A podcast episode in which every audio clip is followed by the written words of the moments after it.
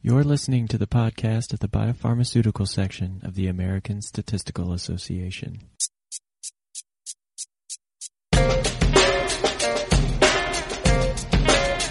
Statistics. Statistics. Statistics.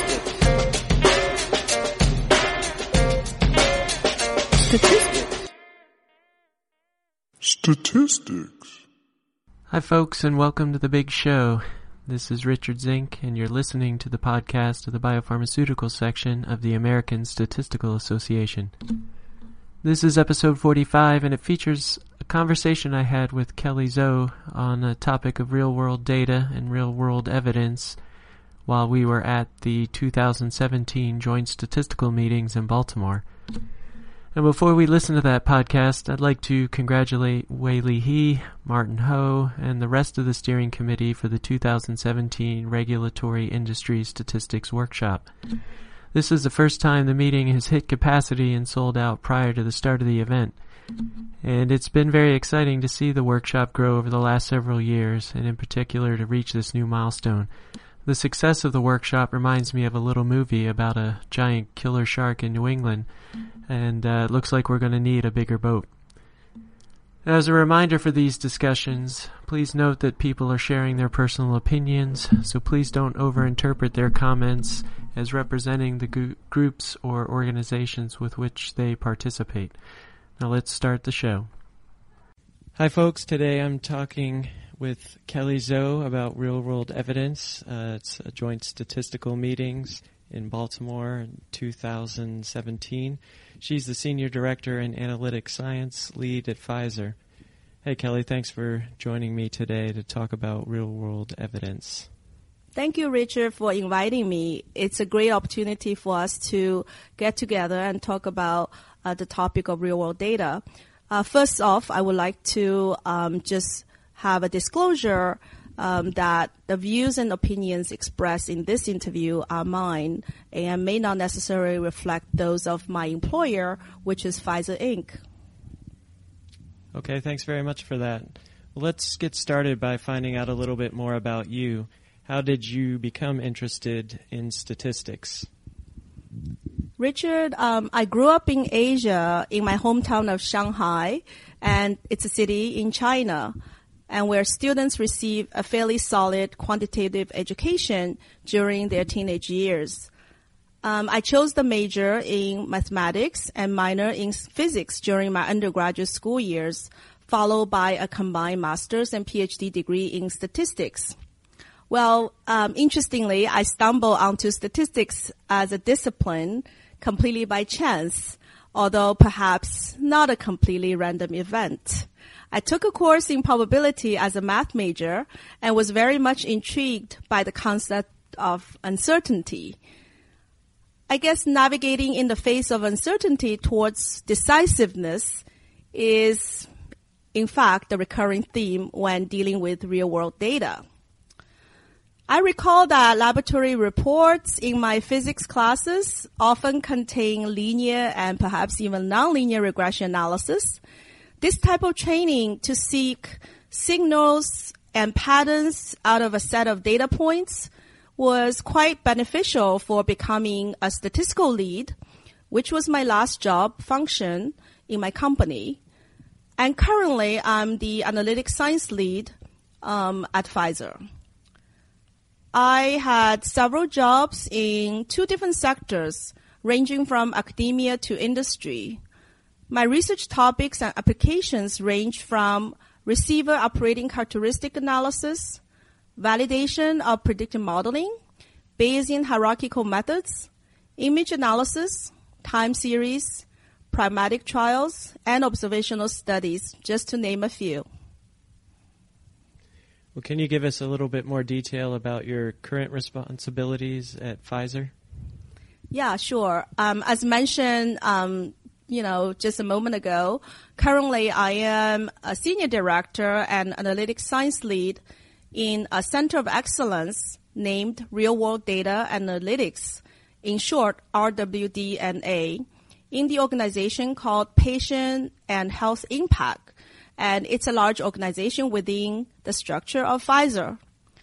My usual days are filled with being part of various cross-functional teams and interacting with talented analytic experts, data scientists, not to mention, of course, we have statisticians and programmers. I work very closely with multiple stakeholders to leverage real world data by collaborating with outcomes researchers, medical and clinical colleagues, epidemiologists, payer insight analysts, and liaisons to other organizations such as database companies and so on. Besides multiple therapeutic and product areas, I interact with colleagues in the Asian Pacific region and in China um, as a large country in that region. Understanding various policies on privacy protection, data access, storage, linkage, and regulatory landscapes are of very important um, needs for this type of analysis. And of course, collaboration and uh, presentations on real world based topics at national conferences like the JSM and also international conferences outside the US would occur from time to time. Very good. Now, you're also very active with the American Statistical Association. And uh, can you describe a little bit more about the various activities in which you're involved? Uh, particularly here uh, at JSM? Yes. Yesterday we were at the uh, elected ASA fellow reception for those new fellows. Very fortunately, I became one of these elected fellows in 2012, five years ago. Uh, currently, I chair the ASA statistical partnerships among academy, industry, and government, in short, SPAIG.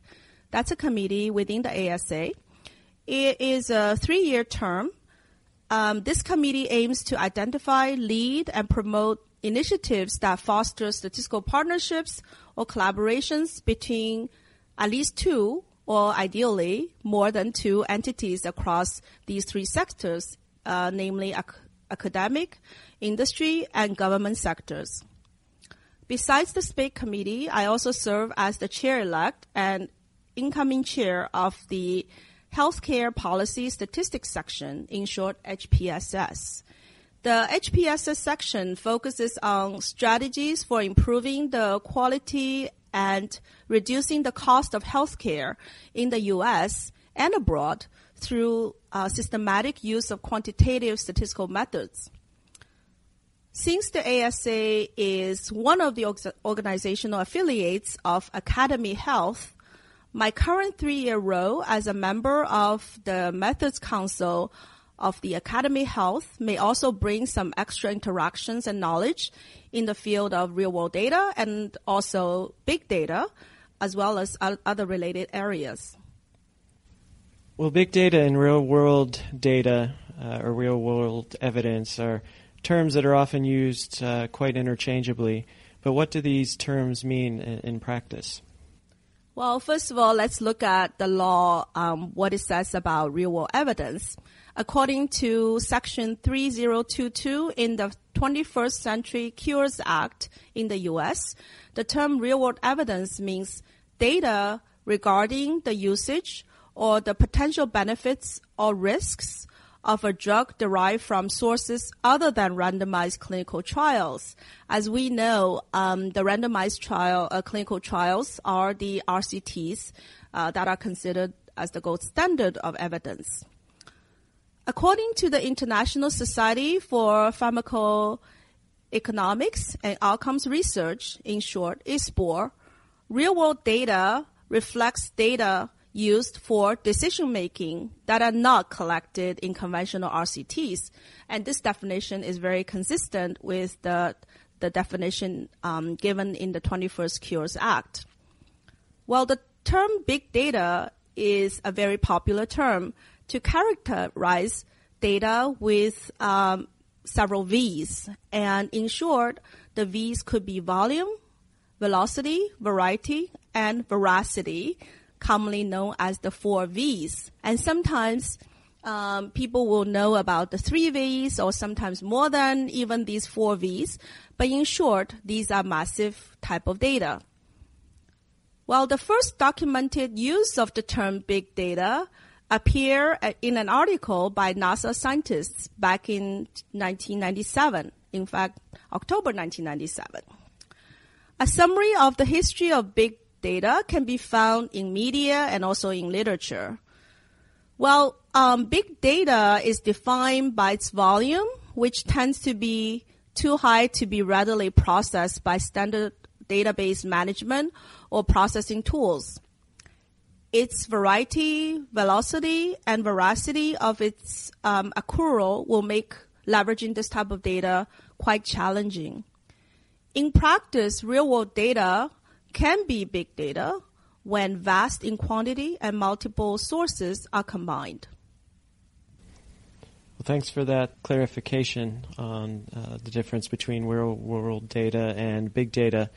Now, there's in the regulatory environment, there's increased interest in using real world data uh, in, in medical product development.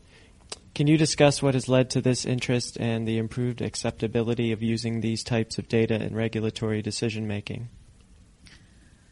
Yeah, Richard, um, medical product development and clinical research rely on sound and solid evidence. The gold standard, as we mentioned uh, earlier, is the randomized controlled trials or RCTs. The RCTs are designed and conducted to assess the efficacy and safety to uh, to support um, product approvals.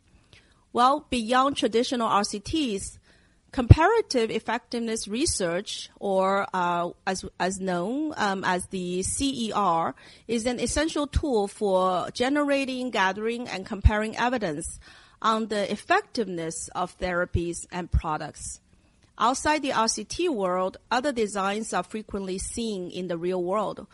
Such designs include pragmatic trials where randomization agent, for example, counseling, may not be active medications versus the placebo.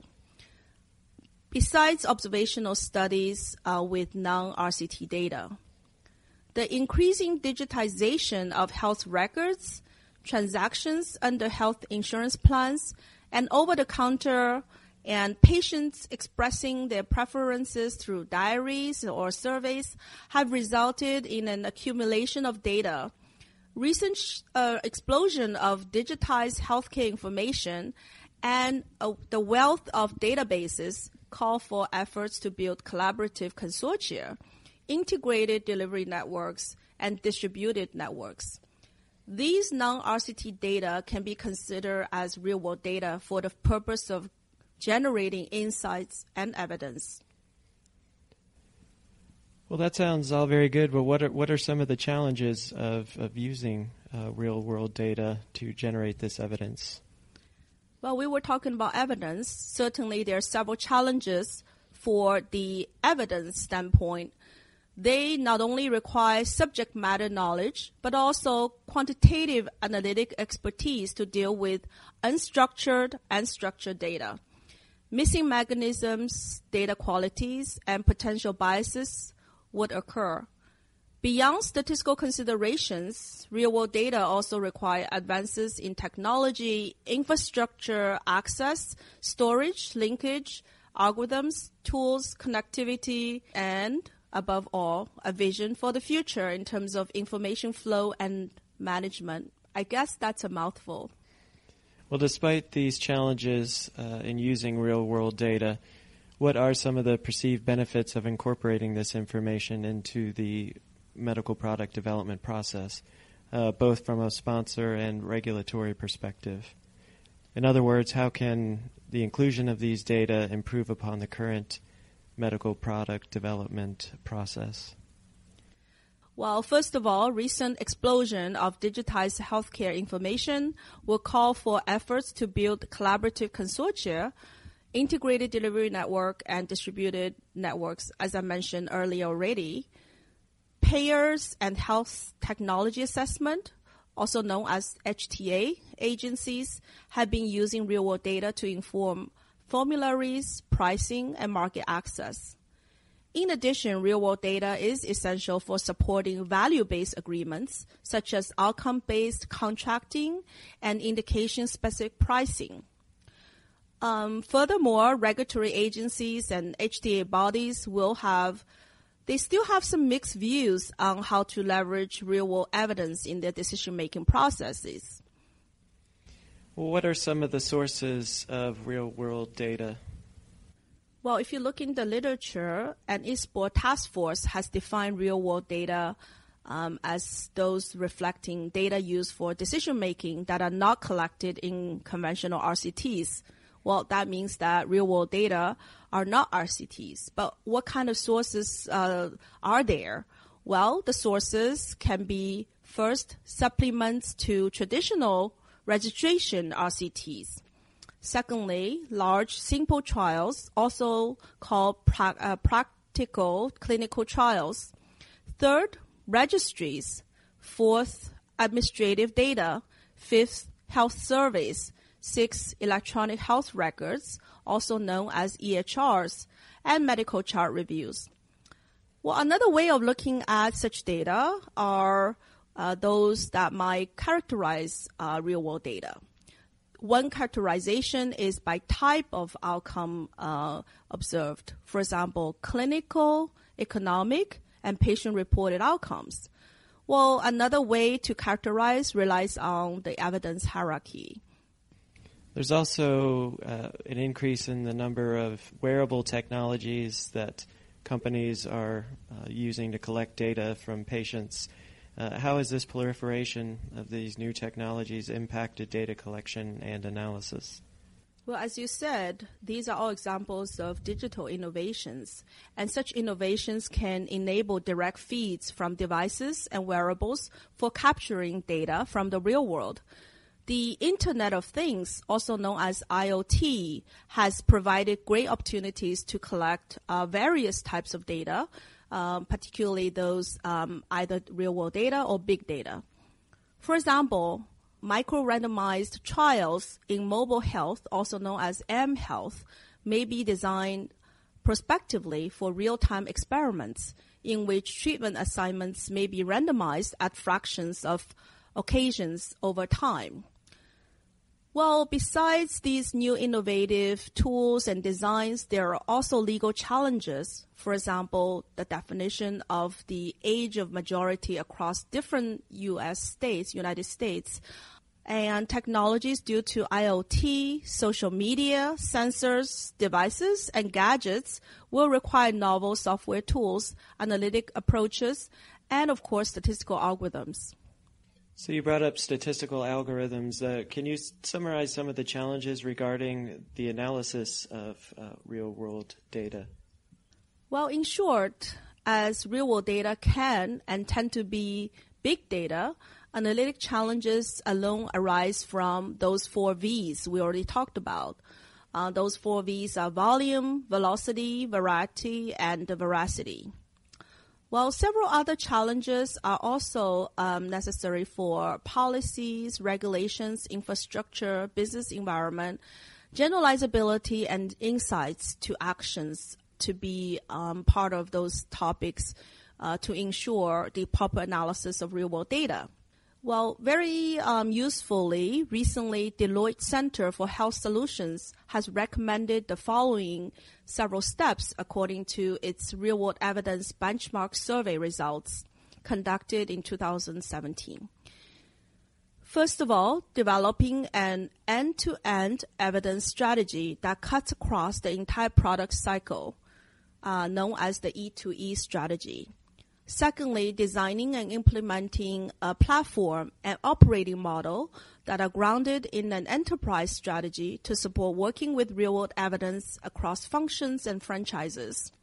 Third, developing a data strategy and organizational capacity to engage in external partnerships with healthcare system stakeholders to gain access to and integration of the right data. Well, as mentioned, I currently chair the Statistical Partnership Committee of the ASA, and we certainly encourage these types of partnerships across various sectors, including academia, industry, and government. Finally, employing data scientists with diverse backgrounds to challenge conventional ways of doing things. While um, as a requirement, um, the ne- next generation of analysts would have solid knowledge, uh, not only statistics but also data science, machine learning, and um, other necessary tool uh, tool sets. Well, Pfizer is using uh, real world data and evidence in the study of Parkinson's disease. Can you discuss this ongoing work? Yes. Um, an exa- exciting example is the Blue Sky team between Pfizer and IBM to tackle Parkinson's disease.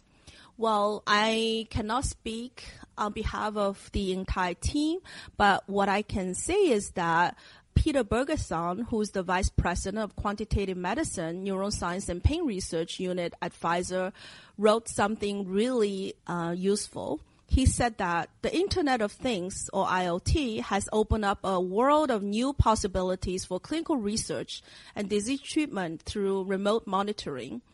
Using sensors, mobile devices, and advanced machine learning capacities, we are looking for new ways to track and measure a host of valuable patient data, measuring everything from mobility to sleep patterns, all in real time. Well, final question, and you can look into the future and tell us what you see. Uh, what what do you envision are the major changes to medical product development and the regulatory environment uh, in the next five to ten years?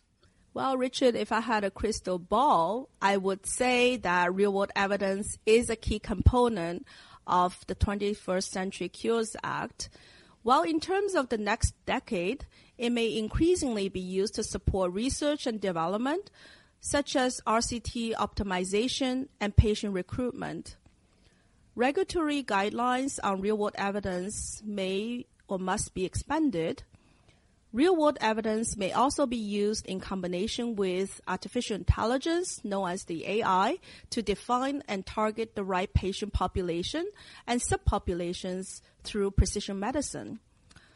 The access of and linkage among real world data across various sources may pose challenges to governments and healthcare providers Data lakes and cloud storage may bring more collaborative opportunities across different sectors, for example, public to private or government to academia, as well as patient privacy and data security concerns and debates. New technologies and automation may be necessary to aid processes and workflow for gaining insights. Well, thanks very much for uh, your sharing your thoughts with me today, Kelly. And uh, I hope you enjoy the rest of uh, JSM. And uh, good luck with your work in the future. Thank you, Richard. I particularly want to thank the biopharm section of the ASA. And also, I like to acknowledge that uh, the SPAIG committee and also Healthcare Policy Statistics Committee are all behind and support collaborations. And I think in the era of real world data, such collaborations can really result in some exciting future. That will be my thought in terms of uh, the future of real world evidence and big data. Thank you, Richard. There you have it, ladies and gentlemen. Thoughts on real world data and real world evidence with Kelly Zou. I want to remind everyone to check out the biopharmaceutical section website to see all of the interesting events coming up, including several section webinars. Be sure to register for those, and there's no reason not to, okay, because they're free for section members. Not a section member? Why don't you save yourself a bunch of money on registration fees by spending $8 to join the section? And by the way, if you're bored, check out the web pages uh, for the scientific working groups on the biopharmaceutical uh, section website. Next month features a conversation with Georgi Doros, Anastasia Ivanova, and George Papakostas about the clinical trial designs with re-randomization of subjects scientific working group. Finally, have an idea for a podcast? Send me an email at richard.zink at jmp.com. That's richard.zink at jmp.com.